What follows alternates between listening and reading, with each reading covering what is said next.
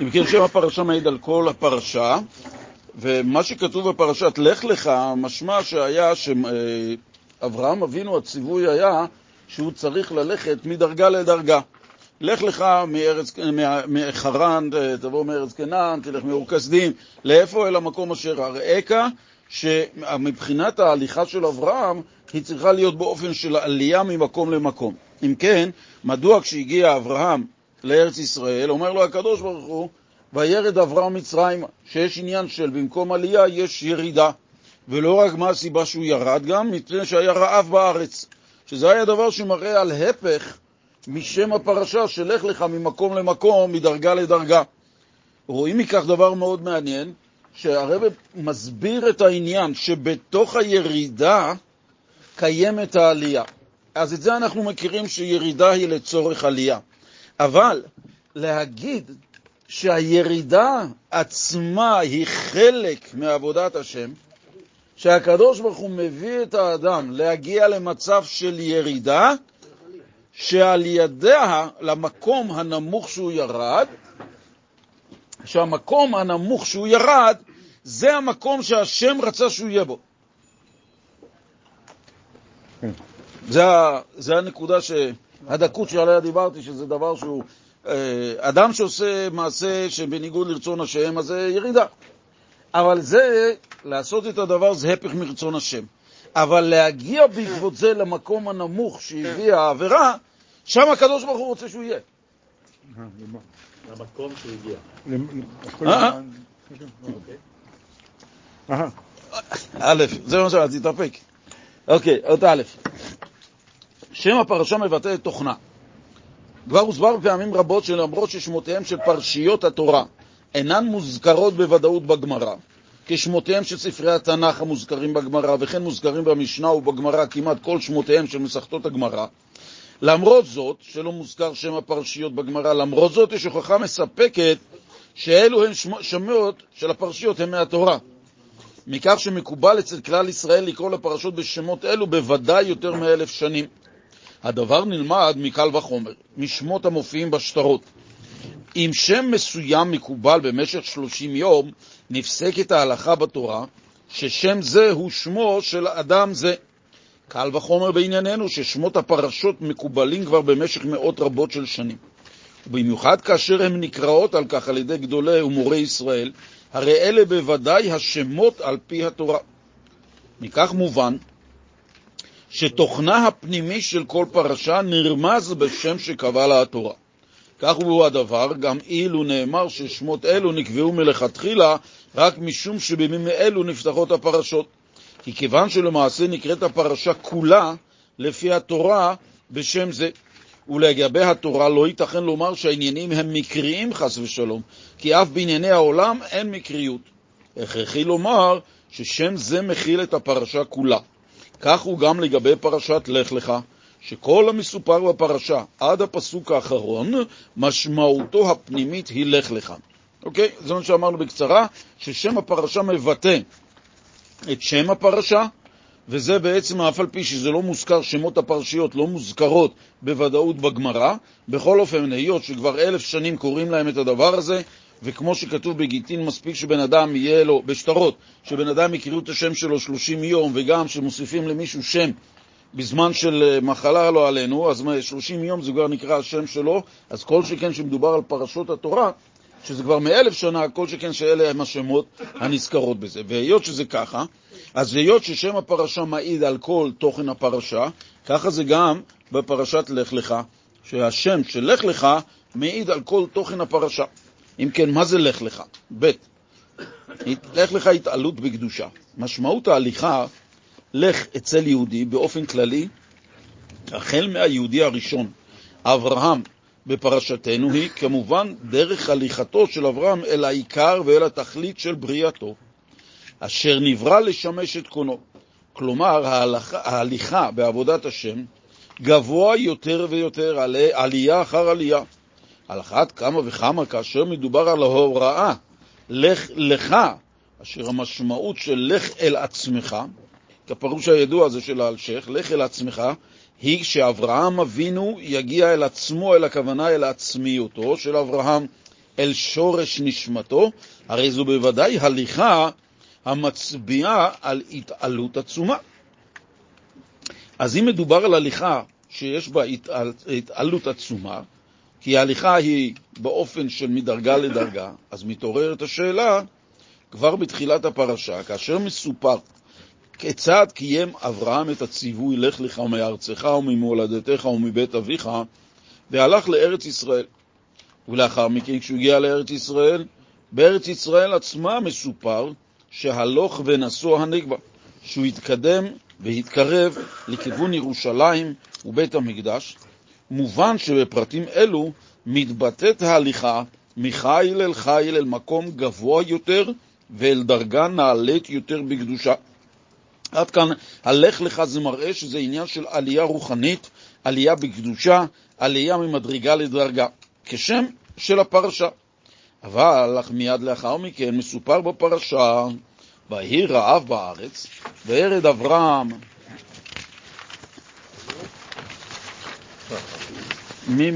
וירד אברהם מצרימה, שאברהם נאלץ לצאת מארץ ישראל ולרדת למצרים. אז כיצד ייתכן שהסיפור על הירידה יתאים ויחלל בשם לך לך, שמצביע להפך על עלייה אחר עלייה? דבר והיפוכו. אז אם כן, לך לך, אז יש אחד מצד שזה שם הפרשה מעיד על כולה, אז הוא נאמר, לך לך לאברהם, שזה דרגות רוחניות מדרגה לדרגה עליונה, מצד שני, וירד הרב מצרים, שמראה בדיוק הפוך, שזה ירידה מארץ ישראל למצרים, ועוד יותר בגלל סיבה של רעב. עוד ג' הרעב וירידת אברהם למצרים זה להפך מלך לך. יותר מכך, עצם היציאה מארץ ישראל למצרים הייתה ירידה, כנאמר, וירד אברהם מצרימה, שהכוונה היא גם לירידה רוחנית, אך בנוסף לכך, גם הגורם לירידה, שזה היה רעב בארץ, אשר הביא לידי וירד מצרימה, היה אלם והסתר עצום. יש לשאול, כאשר עזב אברהם אבינו את מולדתו, הבטיח לו הקדוש ברוך הוא, ואעשך לגוי גדול ואברך ואגדלה שמך, ולבסוף בהגיעו אל הארץ אשר אראך, היה רעב בארץ, ואברהם נאלץ לצאת ממנה. האם זה ניסיון? אמנם היה זה ניסיון, ועל ידי עמידתו של אברהם אבינו בניסיון, כי נאמר במדרש לא הקפיד ולא קרא תיגר, הוא עצמו נתעלה יותר. זאת אומרת, על ידי שאברהם אבינו, היה, זה היה ניסיון, על ידי הניסיון עצמו הוא התעלה יותר. אחרי הכוונה של לך לך, לא הייתה רק למען התעלותו של אברהם עצמו, אלא כמשל המובא על כך במדרש. זאת אומרת, העלייה של לך לך, לא מדובר רק עניין של אינטרס אישי של אברהם. היה לזה עוד משהו שהקדוש ברוך הוא אמר לאברהם בלך לך, שזה לא מדובר רק אליו, זה מדובר גם לעוד דברים אחרים, שזה המשכיות הדורות, שהוא בעצם נותן מכוחו המשך לדורות, שהלך לך זה דרגה רוחנית של עלייה ממקום למקום. אז אם כן, משל המובא על כך במדרש, שלוחית של אפופו סימון, כלי עם פסמים, שהייתה מונחת בקרן זווית, אבל הריח שלה לא התפשט. אבל איך זה כן עושים את הריח שלה? על ידי שהייתה מיטלטלת, היה ריחון נודף, ואז היה מתפזר בכל החדר, על ידי שטלטלו את זה. כך גם אמר הקדוש ברוך הוא לאברהם אבינו, טלטל לעצמך ממקום למקום, למה? ושמך מתגדל בעולם. כלומר, התכלית, למה הקדוש ברוך הוא רצה את הטלטול הזה של אברהם ממקום למקום? כי התכלית של לך לך הייתה שבכל מקום שאברהם יגיע לשם, יתפרסם ויתקדש על ידו שם שמיים. שהרי זוהי המשמעות האמיתית של שמך מתגדל, כי נאמר לאברהם אבינו, שמו אינו שונה משם שמיים. זאת אומרת, כל המטרה של אברהם היא לא שהייתה הכוונה שהקדוש ברוך הוא התכוון אליו, אלא הכוונה הייתה שאברהם עובר ממקום למקום, ושמו של הקדוש ברוך הוא מתפרסם על ידו. לעומת זאת מובן שעל ידי כך, שמיד לאחר שאברהם אבינו הגיע לארץ ישראל, השתרר שם רעב, לא נגרם קידוש שם שמיים, אלא להפך, ניתנה לגויים האפשרות לטעון שמשום שהגיע לכאן יהודי העובד את הקדוש ברוך הוא, לכן בגללו נגרם רעב. ויוצא מכך שבכל, ש, שבכך נפגמה כל המשמעות של לך לך. אברהם, הקדוש ברוך הוא אמר לאברהם אבינו, תלך ממקום למקום, כדי שבעצם אתה תקדש ותגלה את שמי בעולם, שאני מלך יחיד. אבל מה? כשאברהם אבינו הגיע לארץ ישראל, והוא בא ומתחיל לדבר ממקום למקום על הקדוש ברוך הוא, כמו שכתוב, והייתה אשל, ויוצא מכך שמה? אנשים התחילו להאמין לו, ואחרי שהאמינו לו שהקדוש ברוך הוא הוא הגדול, הוא המברך, ומי שמאמין לו מקבל שפע וכו' וכו', פתאום נהיה רעב בארץ. אז אמרו לו, הכל בגללך. אז הוא אומר, כן, האשימו אותו. הגויים אמרו שכביכול אתה בא ומפרסם לנו דבר כזה, והנה ברעב, אז מה עשית לנו עין הרע? לפני כן לא היה לפני שבאת. ואז בעצם הקצב מכאן שזה פגם באברהם, בעבודתו של אברהם לפרסם את הקדוש ברוך הוא. אז אם כן, אברהם נמצא במצב מביך מאוד, אבל בכל אופן, הוא לא קרא תיגר, אבל בכל אופן הפגיעה הייתה להראות שזה לא מדובר רק שאברהם אבינו, יש לו כאן התעלות רוחנית, אלא מדובר שאברהם אבינו, בהליכה שלו משפיע על ענייני העולם ואנשי העולם. זה לא רק היה מדובר אליו אישית. אז לכן כאן, הניסיון היה פה מצב שכביכול עוד יותר קשה, שזה שאברהם אבינו בא למקומות מסוימים ועשה את מה שהוא עשה, אז הוא אומר עכשיו, הניסיון הוא כאן, שכולם אומרים בגללו נהיה רב. אז איפה יש כאן את העניין של לך לך? עלייה, ד'. לאו דווקא שטענו. מה? היה להם מקום לטעון, לא. בסדר, אוקיי, ניתנה לגורם האפשרות לטעון. איפה הפרסום האלוקי פה? איפה הפרסום האלוקות פה? בירידה הזאת למצרים. מה הם אמרו? שמשום שהגיע... בסדר, עצם זה שיש מקום לשאול, כמו על דרך של... כמו על דרך של אה, פסוק בראשית ברא אלוקים, שהם יבואו, בדיוק, עד היום זה ככה. עוד ד' השפעה שלילית במצרים, להפך מלך לך. הנה, הרב ממשיך, בנוסף לכל מה שזה. כל העניין של עלייה ולך לך, אנחנו רואים עוד דבר, מעבר למה שעכשיו היה, שהפרסום של אברהם אבינו, שבעצם התבאס מזה שהוא בא ונהיה רב בגללו, וזה חילול השם. עכשיו הרב מה הוא אומר? עוד דבר, בנוסף לזה גם. זאת אומרת מה? בנוסף לזה שאברהם אבינו ירד למצרים, בנוסף לכל זאת הרי הירידה זו של וירד אברהם מצרימה, הייתה הגורם למאורע של ותוקח האישה בית פרעה, שלקחו את שרה לבית פרעה. אמנם למעשה שמר אותה הקדוש ברוך הוא שם מדבר בלתי רצוי, עד אשר לא נגע בה, חס ושלום. אך בכל זאת, עצם לקיחתה לבית פרעה כבר מהווה ירידה גדולה, ובמיוחד כידוע, על ידי כך ניתנה לפרעה יניקה מקדושה. השבויה שם. וכפי שרואים, שאף לפני שהגיע אברהם למצרים, אלא רק הקריב לבוא מצרימה, כבר נגרמה לאברהם ירידה מסוימת, שאז ידעתי כי אישה יפת מראה את. מה כאן הירידה שהייתה לאברהם? פתאום שם לב ליופי. שפתאום שם לב לדבר שהוא גשמי, שזה יופי של אישה. אז אומר הרב, איך עד עכשיו לא נגרמה לו ירידה כזאת מזה שהוא ראה את שרה? כידוע מובא בשם הבעל שם טוב, שאברהם אבינו בהיותו... אה? הנה, הנה, עכשיו, עכשיו, תראה, רגע, רגע, בהמשך. והצניעות. כידוע מובא בשם הבעל שם טוב. כידוע מובא בשם הבעל שם טוב, שאברהם אבינו בהיותו מרכבה לקדוש ברוך הוא. שומע, דוד? עד אשר חז"ל אומרים, האבות הן הן המרכבה, והיה מקושר במחשבתו תמיד בשורש המחשבה, ולכן לא ידע עד אז ששרה היא יפת מראה, למרות שראה אותה גם, כן, גם לפני כן, כי מחשבתו הייתה תמיד איפה? שלא במקום הראייה הגשמית. אך בהתקרבו למצרים, מה קרה לו? השפיע עליו בדקות ודקות האוויר של מצרים.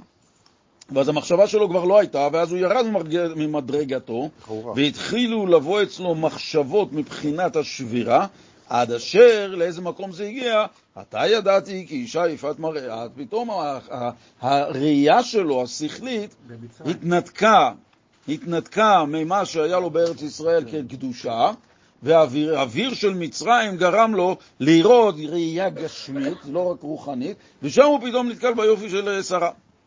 אז אם כן אנחנו רואים שוב יריד, עוד ירידה אצל יעקב, אצל אברהם, ששוב, הלך לך במקום עלייה מראה ירידה על ירידה על ירידה. ובכן, אין מובן כלל.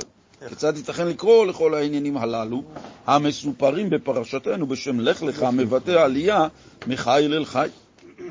אות ה', מעשה אבות גורם לבנים. כדי להבין זאת, יש להקדים ולברר את המשמעות הפנימית של מעשה אבות סימן לבנים. שאין זה סימן בלבד, שאנחנו מכירים מן האבא עשה ככה, אז גם אני עושה ככה, שמה שאירע לאבות אירע גם לבניהם, אלא מעשה אבות הוא עצמו, הוא הגורם למה שיקרה אחר כך לבנים. רגע, מה ההבדל בין סימן מה?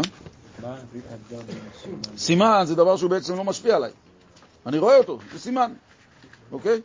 אני יכול לראות שלט עצור ברחוב, תמרור, עצור. אז זה רק סימן. אבל מה? כשאני נוסע עם האוטו ואני מגיע אליו, אז הסימן עצמו גורם לי שאני צריך לעצור. אוקיי, זה שני ההבדלים. אז יש רק מצד אחד שזה סימן. בהערה 30 זה כמו הסימנים של הבהמה. בדיוק, שמה כן, שם הוא נכנס לא לעניין רק של... שזה להבדיל, הסימנים עצמם גורמים כן, שזה זה, זה רגרת שובר ידוע. אז אם כן, האם המעשה אבות סימן לבנים זה רק סימן? והוא אומר שזה לא רק סימן, שמה שאירע לאבות יארע גם לבניהם, אלא המעשה עצמו של האבות הוא הגורם שזה גם יקרה לבנים, למה שאירע אחר כך לבנים. כי נאמר בזוהר, וירד אברהם מצרימה, גרם, זה שאברהם אבינו ירד למצרים, מה זה גרם? זה גרם, זה לא היה רק סימן, זה גרם לגלות מצרים אצל בני ישראל. ומכך מובן שבדיוק כך, אם זה היה לגב, לעניין של גלות מצרים שהוא גרם לזה, אז גם במצב ההפוך, והיה לאברהם ממצרים לעלייה וליציאה מגלות מצרים. כיוון שיציאת אברהם אבינו ממצרים הייתה בכל אופן של כבד מאוד במקנה, בכסף ובזהב, לכן התרחשה גם היציאה מגלות מצרים באופן של, ואחרי כן יצאו ברכוש גדול. זאת אומרת שמה, הרב כאן... בדיוק, אבל הרב כאן עדיין מתעסק עם, העניין של מעשה אבות סימן לבנים. אוקיי, אז הוא נתן דוגמה, שזה לא רק סימן, אלא זה גורם. אברהם אבינו ירד למצרים, איך הוא יצא משם? יצא משם ברכוש גדול. אותו דבר בני ישראל אחר כך ירדו למצרים, איך הם יצאו משם? יצאו ברכוש גדול, אבל למה הם יצאו ברכוש גדול? מכיוון שאברהם גרם, לא רק סימן, גרם למצב הזה לקרוא שהם גם יצאו ברכוש גדול, מכיוון שהוא יצא ככה. כשם שיציאת מצרים עצמה נגרמה על ידי מעשה אבות, כך גם לגבי הזכות שהביאה ליציאת בני ישראל ממצרים, לפי שנשמרו מעוון זימה, שגם לזכות זו הם זכו על ידי מעשה אבות. איפה ראינו שהם זכו לזה מכיוון שהם נשמרו מעוון זימה? זה היה מזכותה של שרה, שמתי שהיא הייתה בבית פרעה, גדרה עצמה מן הערווה. נתנה כוח לישראל, שבהיותם בגלות מצרים ערוות הארץ, הם יישמרו מן האריות, ולא תהיה למצרים שום שליטה בנשי ישראל, כפי שפרעה מלך מצרים לא יכול היה אפילו לנגוע בשרה ממנו. אז אנחנו רואים מכאן שאברהם אבינו נתן כוח בזה שהוא יצא ממצ- ממצרים, עלה ברכוש גדול, אז גם בני ישראל. עכשיו, על ידי זה גם שאבותינו נגאלו במצרים מכיוון שלא נכשלו בזימה. מאיפה הם לקחו את הכוח הזה? שהיו 210 שנים שם, לקחו את זה משרה, שגם היא ירדה ממצרים, ירדה למצרים ויצאה משם בלי שום מעשה חלילה של אה, אה, עוון, ומילא זה נתן את הכוח ות- גם לבני ישראל לצאת ממצרים בצורה כזאת שללא חלילה כישלון בזימה או בערווה. סליחה, אתה לא יכול להשוות את זה. הם יצאו מעבדים. אברהם כן. יצא כמו מלך. לא, יציאה. אבל איך הם יצאו ממצרים בני ישראל? ברכוש יצאו עם- גדול. יצאו ברכוש גדול גם. כל אחד יצא עם 70 חמורים לובים ענקיים. עשו את מצרים כמצולה שאין בה דגה. חטפו אותה. כן. נכון. ו' וירד ההתחלה של ויעל. כאן מתחיל הרב לעניין. שבתוך הירידה קיימת העלייה. לפי זה יובן שגם המשמעות הפנימית של וירד אברהם מצרימה נרמזת בלך לך. כאן העניין של הירידה, שאמרנו מקודם. הלך לך זה עניין של העלייה, עכשיו הוא אומר וירד, מה שהסברנו כאילו לכאורה זה ההפך. מ"ולך לך", מהעלייה, והרבי עכשיו מתחיל להסביר איך היר, וירד זה גם חלק מהלך לך מבחינת עלייה. לפי זה יובן שגם המשמעות הפנימית של וירד אברהם מצרימה נרמזת בלך לך, שזה עלייה. כיוון שהתכלית של וירד אברהם מצרימה הייתה בסופו של דבר העלייה לאחר מכן, והיה לאברהם ממצרים כבד מאוד במקנה, בכסף ובזהב, בדומה לגלות מצרים שהייתה כדי להוציא משם את ניצוצות הקדושה ולצאת ברכוש גדול. יוצא שלאמיתו של דבר וירד היא ההתחלה של ויעל. כפי שרואים שאופן הלימוד בתלמוד הבבלי מבוסס על קושיות ופלפולים וכדומה, אשר הם לכאורה הסתרה של אור השכל של התורה. בשונה מהתלמוד הירושלמי שבנוי באופן של אור ישר, בלי פלפולים. למרות זאת, דווקא על ידי הפלפול בקושיות הרבות וכדומה, מגיעים לאחר מכן לעומק ההלכה. הרבה יותר ממה שניתן להשיג בדרך הלימוד של התלמוד הירושלמי בלי קושיות. לכן כאשר יש מחלוקת בין התלמוד הבבלי לבין התלמוד הירושלמי, נקבעת ההלכה כתלמוד הבבלי. שם שלגבי האלם וההסתר שבתלמוד הבבלי מובן בפשטות של לימוד הקושיות, הוא לא בשביל הקושייה עצמה, הוא חלק מבירור ההלכה שבא בעקבותיו. כך גם לגבי וירד אברהם מצרימה, כיוון שירידה זו היא הכנה הכרחית לויעל באופן של כבד מאוד במקנה, הרי זה עצמה חלק מהעלייה. זאת אומרת, הרבי נתן כאן דוגמת הלימוד של הגמרא, שאומר, תראה, אתה לא יכול להגיע לפתרון של קושייה וסוגיה עמוקה אם אתה לא מתעמק בה.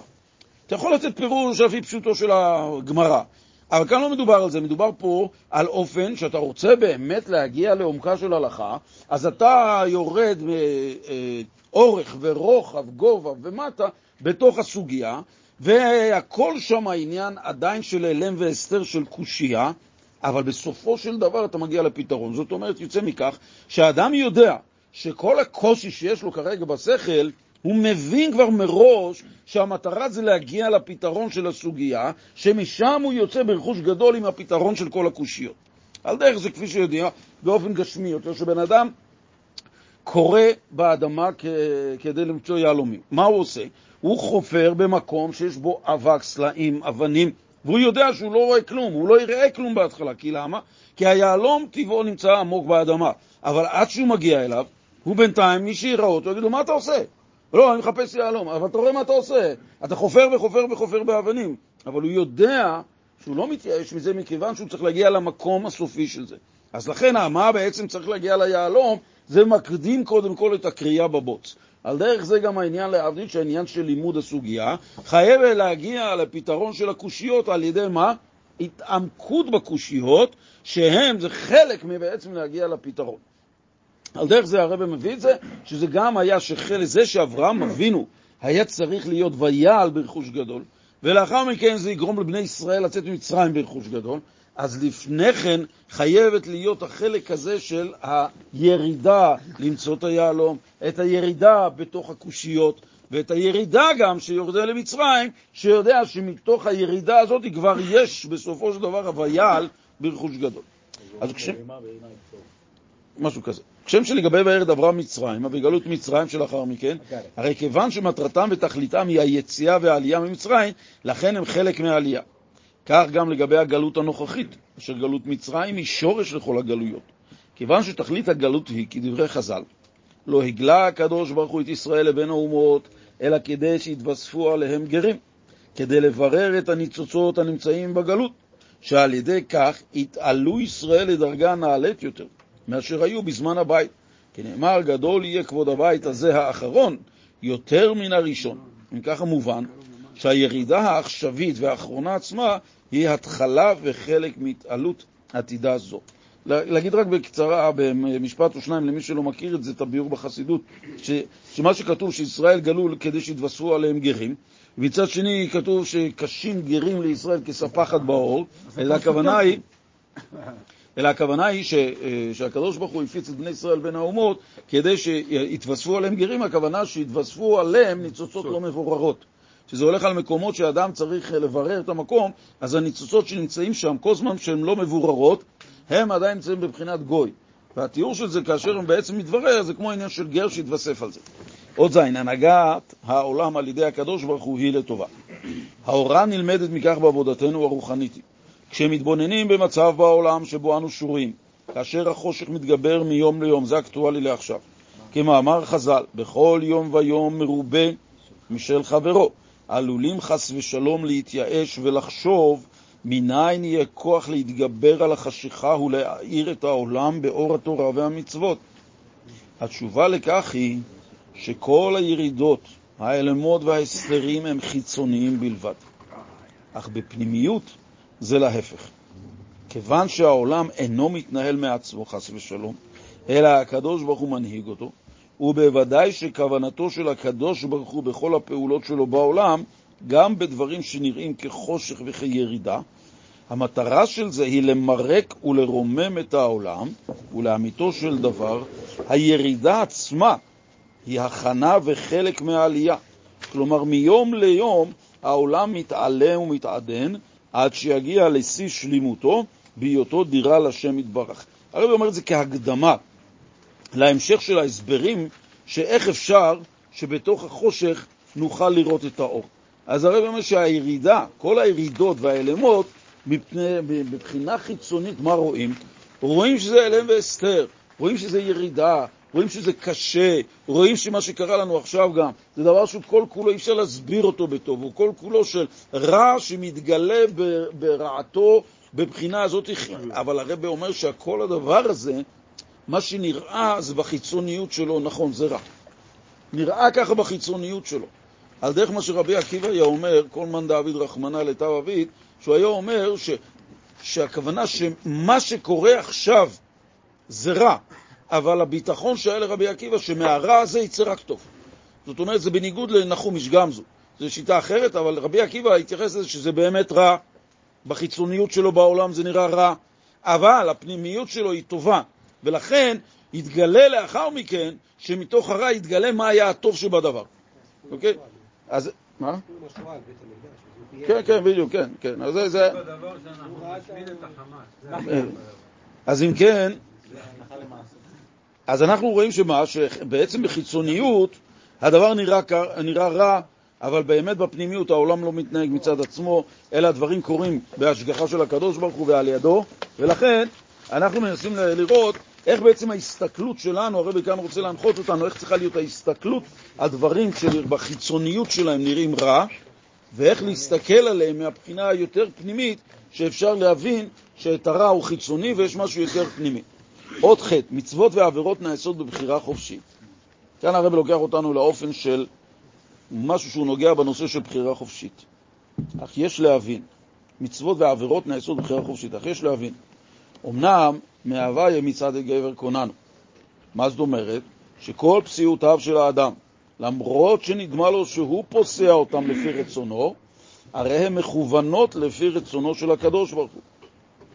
וזה מכיוון שזה לפי הרצון של הקדוש ברוך הוא, אז הרצון של הקדוש ברוך הוא גורם לרצונו של האדם, שגם האדם ירצה ללכת באותו אופן, כי ברצונו זה של האדם מתבטא הרצון העליון.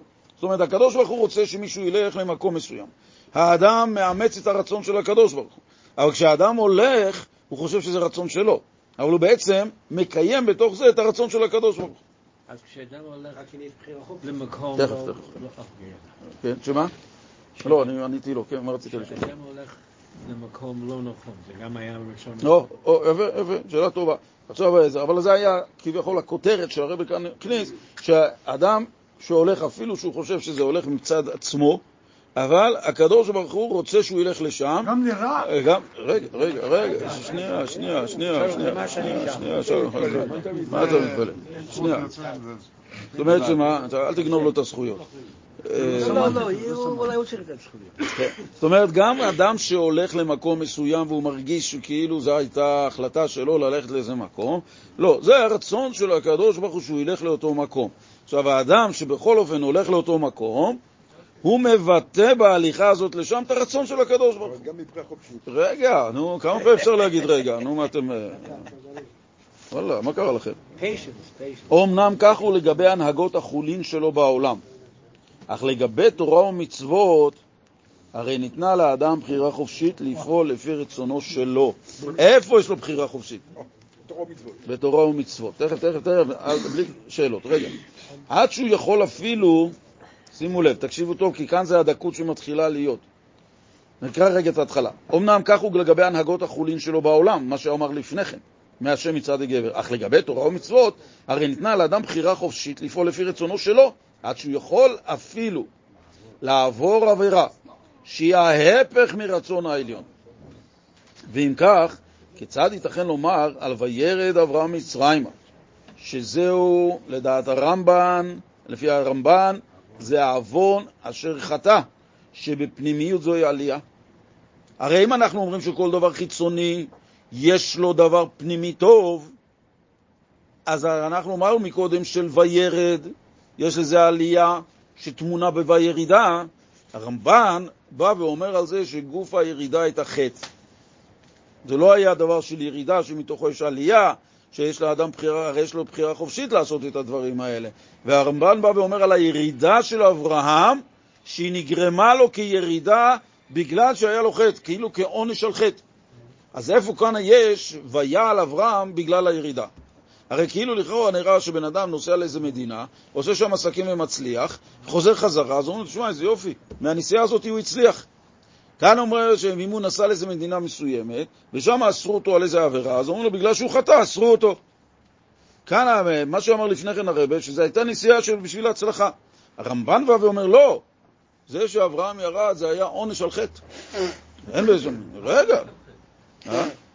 זה עונש על חטא, שהוא- עוון אשר חטא. שהוא לא קיבל את הדין ל... יש פה משהו שלילי, זה לא היה משהו... קודם כל הוא אומר שהבחירה זה רק בעניינים כלים משתיים. נכון, בסדר, בסדר. מה בסדר? שנייה, רגע, רגע. הנה, כאן הוא נותן עניין שיש לאדם ההפך מרצון העליון, נכון? זה השאלה. זה אנחנו עדיין עוסקים בביאור של, הסוג, של הרעיון, קודם כל, לפני שזה, אם לא נקיף את כולו. לגבי גלות ישראל באופן כללי מובן הדבר. אומנם גלינו מארצנו, למה? הנה, זה עניין של וירד, למה גלינו מארצנו? מפני חטאינו, בדיוק. אך העניין של גלינו בעצמו הוא מלמעלה. אלא איך הדבר היה נגרם בפועל, שהחטאים גרמו לכך שהקדוש ברוך הוא יביא את הגלות. אוקיי? זאת אומרת, מה, הגלות הייתה לפני כן, כבר מוכנה. אבל מה, אי אפשר היה להיות, לא הייתה מחלקה של הוצאה לפועל. אז אמרו שבני ישראל, מה אתם צריכים לעשות? אתם צריכים לעשות עבירה, חטאים, שבשבילם הקדוש ברוך הוא יביא את הגלות. עכשיו, האם הגלות עצמה שבאה אחר כך חיובית או שלילית? זה העניין. זה שהקדוש ברוך הוא גרר את עם ישראל לגלות, הייתה לו סיבה. בגלל, בגלל חטאינו. בסדר, נו, אז מה אתה רוצה, שהוא יכתב ואנחנו נגלה? הוא הפוך, לא, מה? אנחנו גרמנו את הגלות. יפה, לא. לא. אנחנו, בן אדם, יש לך כסף, אתה השקעת אותו, הפסדת, בסדר? ההפסד זה דבר שהוא לא בא מצדך, זה הפסד של מציאות בעולם. הקדוש ברוך הוא שם בקופסה את המושג גלות שהוא היה צריך להגלות את בני ישראל. הוא רצה להגלות את בני ישראל, אבל באיזה סיבה? הם בסדר, הם ילדים טובים. לא, היה צריך להביא עליהם שהם יחטאו, ובגלל החטא זה גורם עוון. עוון עושה הבדלה בין בני ישראל לבין הקדוש ברוך הוא, ובגלל זה הקדוש ברוך הוא אומר, יופי, אני רוצה אתכם עכשיו, אתם תצאו לגלות. אז השאלה היא, זה שהם חטאו, זה דבר שלילי. אבל האם היציאה לגלות היא דבר שלילי? או חיובי? זה שזה נגרם בגלל משהו שלילי, בגלל החטאים זה שלילי, אבל הגוף, הגלות עצמה שהביא הקדוש ברוך הוא, האם יש בה טוב, או שזה עונש על חטאינו? בסוף תהיה הגאולה, אה. טוב. לגבי גלות ישראל אז אמרנו שהקדוש ברוך הוא יביא את הגלות, וכיוון שכל מה שבא מלמעלה הוא בוודאי כדי להביא את העולם לשלמותו, אפשר להסביר שהקדוש ברוך הוא קבע את הגלות באופן שלא זו בלבד שהיא תסיר את הפגם ואת הירידה שנגרמו מפני חטאינו, כאילו שזה יהיה משהו כפרה על החטא, אלא היא אף תוביל לדרגה הנעלית אפילו מזמן בית המקדש, ולכן היא עצמה היא חלק מהעלייה כדי להעיל. רואים שמה שבעצם הקדוש ברוך הוא רצה להביא את בני ישראל למדרגה של למעלה מבית המקדש, אז בשביל זה הוא אמר, תשמעו חבר'ה, אין ברירה, אתם צריכים להיות בגלות אם אתם רוצים את זה. אבל אי אפשר לצאת לגלות סתם ככה, צריך להיות עונש. אז אם היה מצב של חטאים, בגלל זה באה הגלות, והגלות מה? השכר שלה, הירידה שלה, היא כבר יש בה את העלייה, היא כבר העלייה מסומנת. לאיפה תגיעו לאחר הגלות? למקום של יותר ממה שהיה בבית המקדש. אך לגבי וירד אברהם מצרימה, הרי לכאורה הירידה עצמה הייתה, לפי דעת הרמב"ן לפחות, שלא לפי הרצון העליון. כי זה היה עוון אשר חטא, וכיצד ייתכן לומר שהיא חלק מהעלייה. זאת אומרת, אם הרמב"ן נשאר עדיין שאם וירד זה דבר שלילי, כמו שאמרנו, ח- מפני חטאינו גלינו. אז אם אצל אברהם וירד זה גם חטא, שיבוא אחר כך ויעל, כמו שבני ישראל בגלל החטא יצאו לגלות, האם זה אותו דבר שלגבי אברהם זה אותו הולך אותו דבר? זאת אומרת, והירידה זה לא היה בשביל עלייה, אלא הירידה הייתה בגלל חטא, כמו שאומר הרמב"ן. זה משתווה כאילו בגלל, מפני חטאינו גלינו, אותו דבר וירד אברהם, שזה גם מפני חטא. אז איפה יש פה בתוך העלייה, ואיפה בתוך, בתוך הירידה קיימת העלייה, כמו שאמר בתחילה? מפסידים אותי, מפסיקים אותי, איפה אתם איתי? בסדר? אנחנו רוצים להבין איפה החטא של אברהם אבינו. רגע, רגע, לא דובר כאן על חטא, אנחנו מדברים פה כרגע. מה זה חטא אצל האבות? חטא אצל האבות שהם לא העירו מספיק.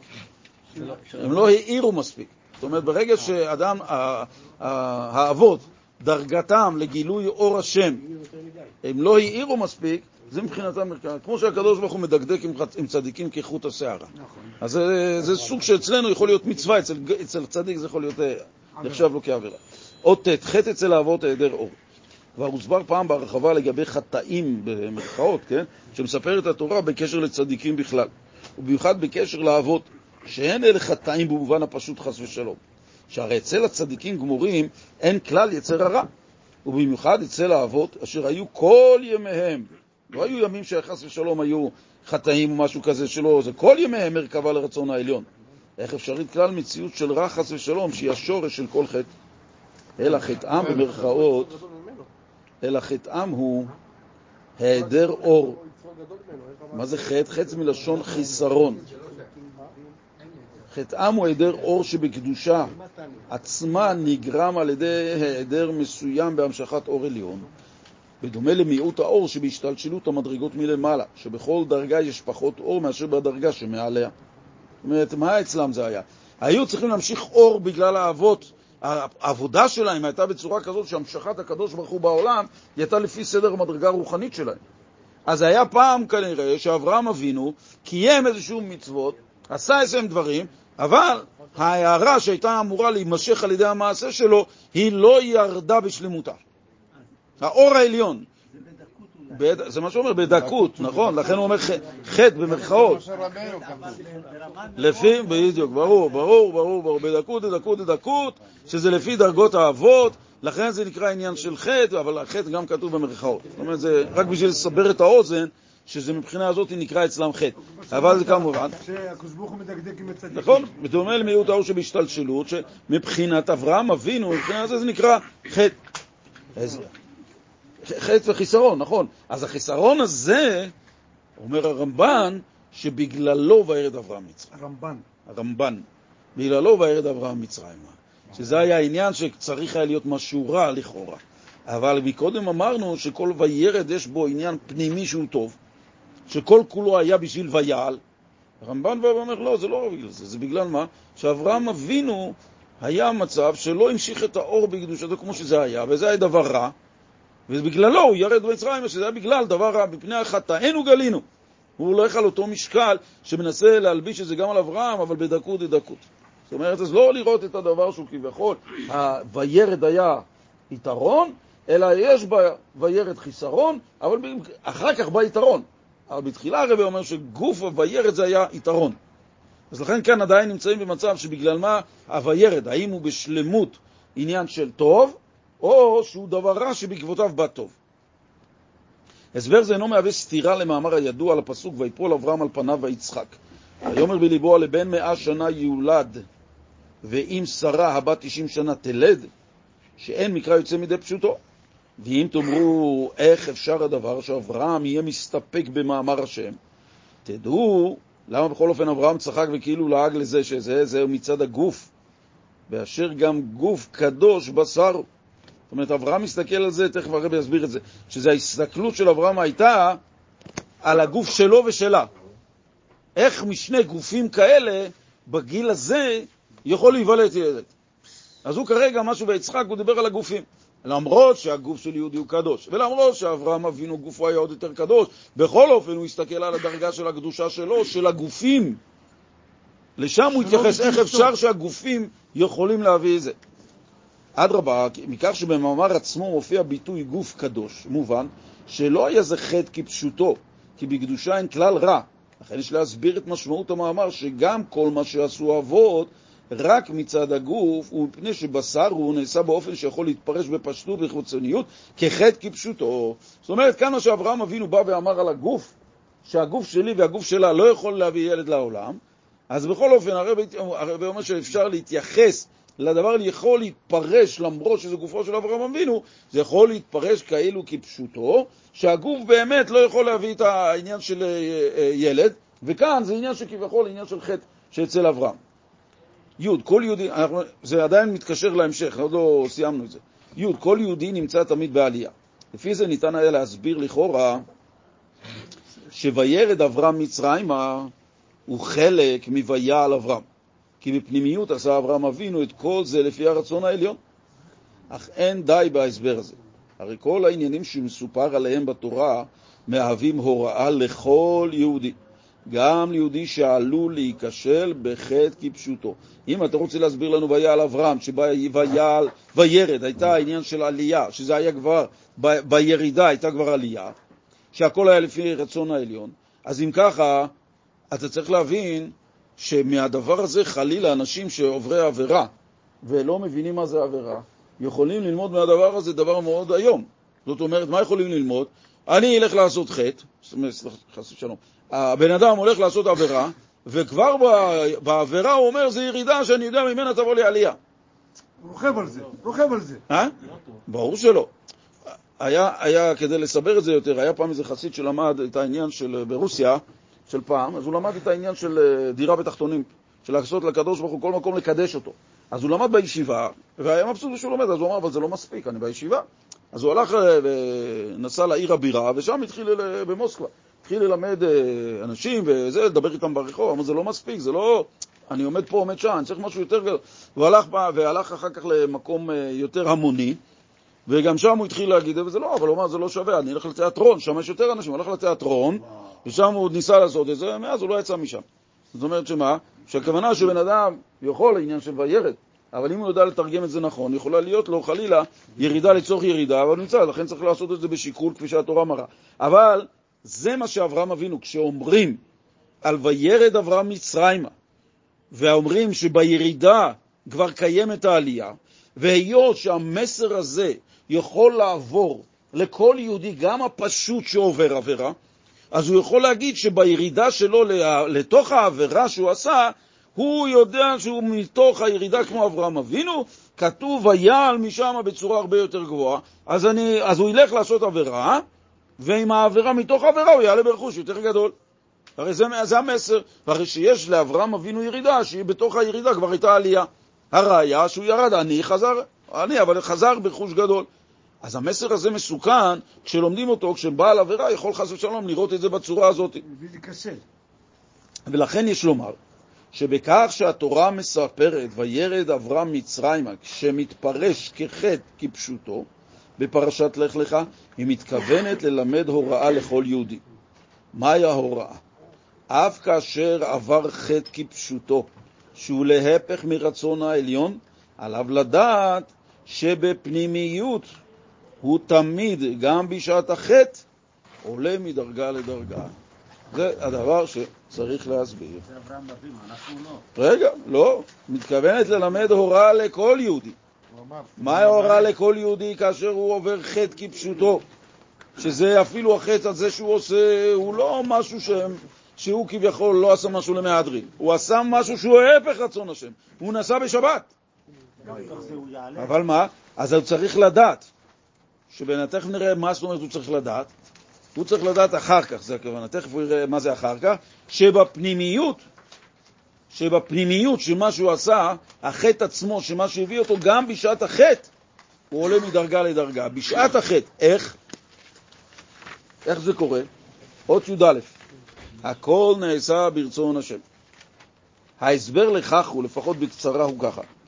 אחד מעיקרי האמונה, גם לפי תורת הנגלה, היא אמונתו של היהודי שהקדוש ברוך הוא הוא בעל הבית היחיד בעולם, ומלבדו אין לאף אחד שלטון בהנהגת העולם. כי כל הכוכבים והמזלות, ואפילו המלאכים, הם רק כגרזן ביד החוצב בו, והם פועלים רק ברצונו ובמצוותו של הקדוש ברוך הוא.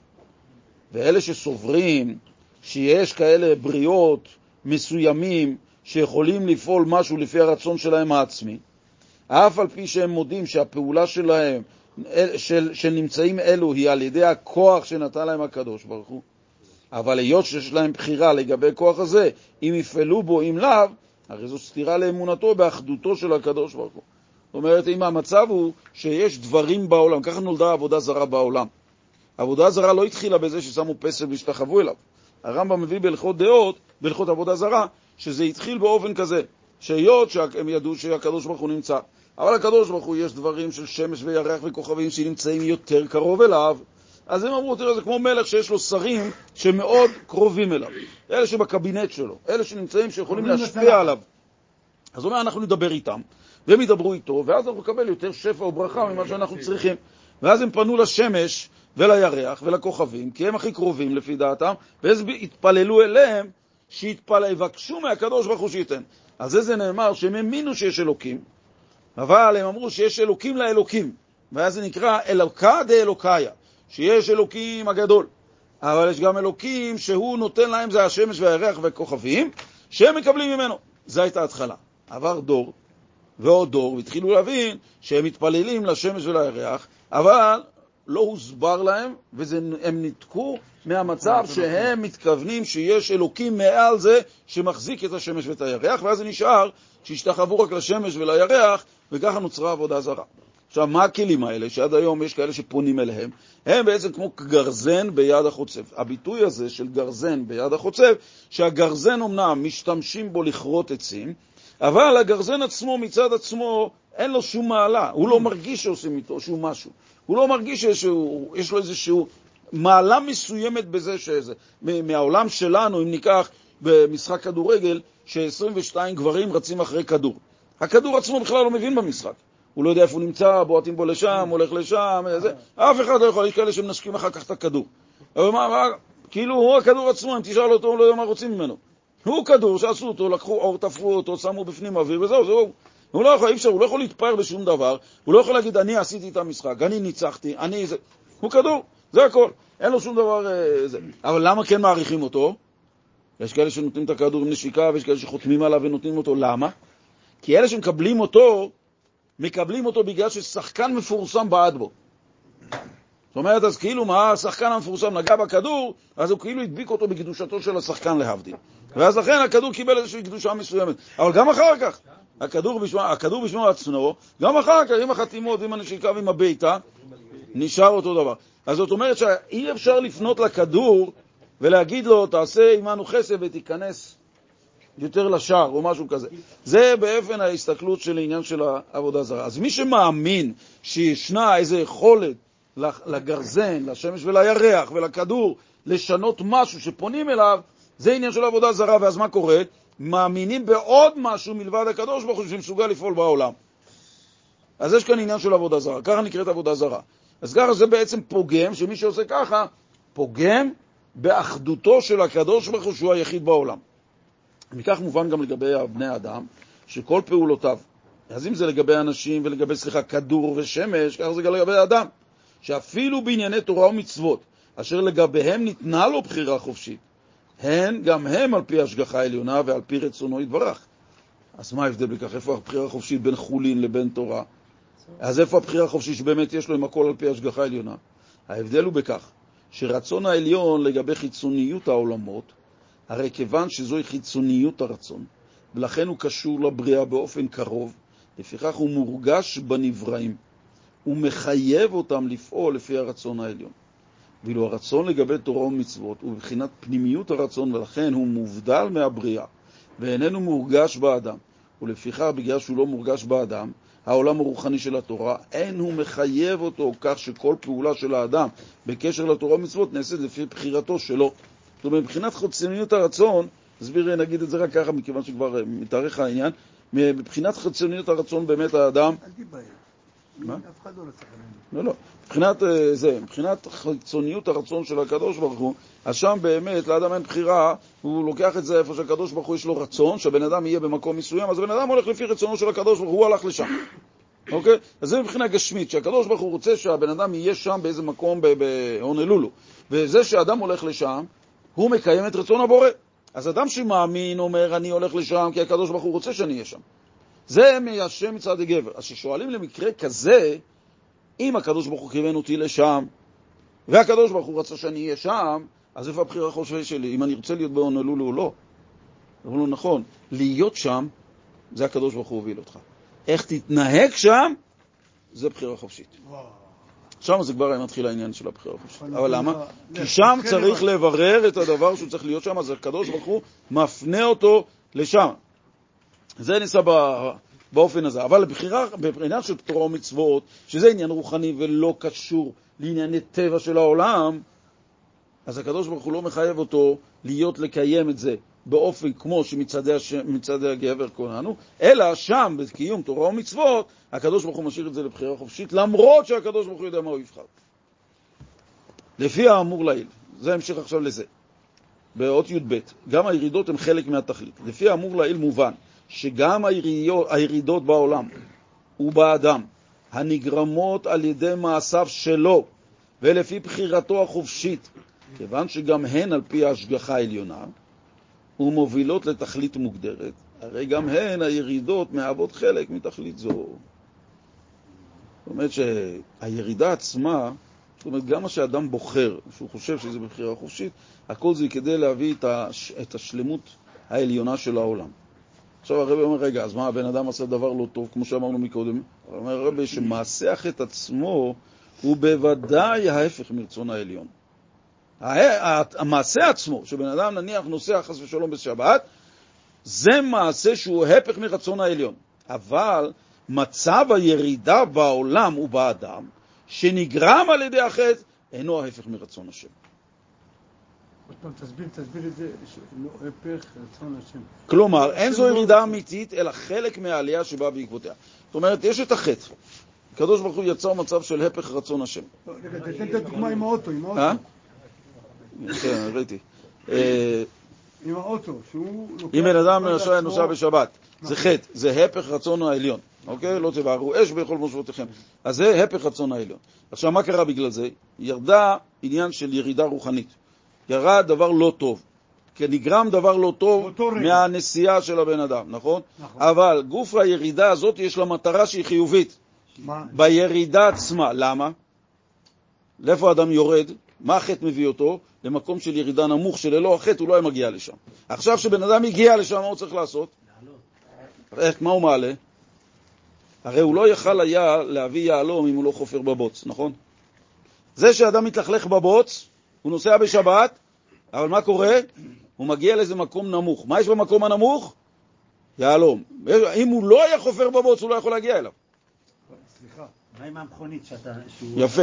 יפה, אז לכן, לכן, אה, לא הולכים ועושים את זה מבחינה זה, או, אני רוצה להגיע למקום הנמוך, אז אני אסע באוטו בשבת, ואז אני אגיע למקום הנמוך. זה אותו דבר על אותו אחד שרצה לברר את העולם והגיע לתיאטרון. זה מלכתחילה אסור לעשות דברים כאלה. כמובן שאסור. אבל מבחינה הזאת שיש לאדם בחירה חופשית, עכשיו הרבי שהרי אם בן אדם מגיע למקום כזה עקב חטא, אז גם הירידה עצמה יש בה, אם בן אדם כבר נמצא, בואו נקרא את זה לפני שהרבי אומר את זה, נניח שבן אדם עשה עבירה, נסע בשבת, אוקיי? והוא תופס את עצמו אחר כך ואומר נסעתי בשבת. אז הוא גמור על עצמו. מה הוא כבר יעשה? זהו. מה הוא יגיד? אני גמרתי, אין לי כבר עניין של שום דבר בחיים. ועשיתי הפך מרצון השם. והקדוש ברוך הוא מאפשר לו את התשובה. מאפשר לו לחזור למצב. כמו לפני שהחטא, כמו לפני החטא. אבל מה? בשביל לעשות את זה, מה קורה בזמן שהבן אדם כזה מתחרט וחוזר? הוא על ידי החזרה שלו מביא מהמקום הנמוך שהוא היה ניצוצות שלא התבררו רק על ידי מישהו שיורד למקום הזה. אבל לכתחילה כמובן שזה אסור, אוקיי? אות י"ג ההוראה לא להתייאש. וזוהי הוראה נלמדת מכך שסיפור וירד אברהם מצרימה מופיע בפרשת לך לך. בכל מצב שיהודי שרוי בו, אפילו במצב נחות ביותר, ואפילו כאשר הוא עצמו גרם למצב שלילי זה, אפילו הוא עצמו. על ידי מה? על ידי שהוא בחר ברע. הוא בחר לנסוע בשבת. וכיוון שהוא הפסיד את עצמו, הרי ראוי לו לבכות ולקונן על חטאיו ועל כל מה שעשה בנפשו, וגמלה רע. לא. אז זה זאת אומרת שמה? הוא עשה את כל הדבר הזה, אז הוא ראוי לבכות ולעשות על מה? על חטא עצמו. הוא כבר נמצא במצב שהוא בא ואמר, איך עשיתי דבר כזה? הוא עדיין לפני תשובה, הוא עדיין, הוא עדיין מכיר בחטא עצמו. בכל זאת, אל יתייאש אדם חס וחס ושלום יחשוב שאבדה תקוותו. שהרי כיוון שמצבו נגרם מלבד בחירתו, על ידי השגחה העליונה, הרי הוא מוביל באמצעות תשובה לדרגת נעלית ביותר, שעל ידי תשובה הוא יכול לברר ולזכך גם את ניצוצות הקדושה הנמצאים בנסיעה בשבת, בזדונות, ולהפוך אותם לזכויות. הנסיעה של השער יכולה להפוך אותם לזכות. רגע. אומנם החטאים עצמם, הנה שוב הרב מדגיש את זה, החטא עצמו שחלילה לא יחשוב אדם שאני אלך לחטוא כדי שעל ידי זה אני אברר את הניצונות שנמצאים בזדונות, חס ושלום. לא, לא ככה. החטאים עצמם הם להפך מרצון העליון. ולכן מה? שבירתן זהו תקנתם. זה לגבי העבירה החטא עצמה, זה צריך לשבור אותו, אין בזה שום תועלת. אך לגבי מצב האדם, עליו לדעת שגם על ידי החטא נוספה לו בפנימיות ובהלם אפשרות להתעלות. כיוון שיש לו כוח והבטחה, מאיזה מקום הוא לוקח, איזה כוח הוא לוקח, שלא יידח ממנו נידח, ולכן בוודאי יישם כוח זה בפועל, לברר גם את הניצוצות שנמצאים בזדונות, ולהפוך אותם לזכויות הנעלות מזכויות של צדיקים. זאת אומרת שמה, הנקודה הזאת, אה, הנקודה הזאת של אה, שמה שנמצא בזדון, בחטא שנמצא בזדון, האדם שתופס את זה, לא מדובר על אדם שעושה את זה, יאללה, במחרת בבוקר, יום ראשון נוסע לעבודה כאילו כלום לא קרה. חטא, כן. מדובר על מישהו שעשה חטא ותפס את זה שזה חטא, והתחרט על זה שהוא עשה את החטא, והוא מבין את החומרה של החטא, ועכשיו רוצה לחזור. רק תשובה זה הדבר היחיד שהקדוש ברוך הוא נתן לנו, שיש לנו אפשרות לחזור ולשלוט על העבר. שזה נברא לפני לפני בריאת העולם גם. כי, כי מכיוון שהקדוש ברוך הוא נתן ליהודי, בפרט, לשלוט על כל העולם ולהיות מעל כל העולם ולתקן את כל העולם חוץ מדבר אחד. אין לך אפשרות בכוחות עצמך לחזור על העבר. אתה לא יכול לתקן את העבר. העבר לא בשליטתך. העבר, מה שאתה תעשה, אתה לא יכול לחזור אחורה למה שהיה. מה כן יכול להחזיר את היהודי אחורה? זה התשובה.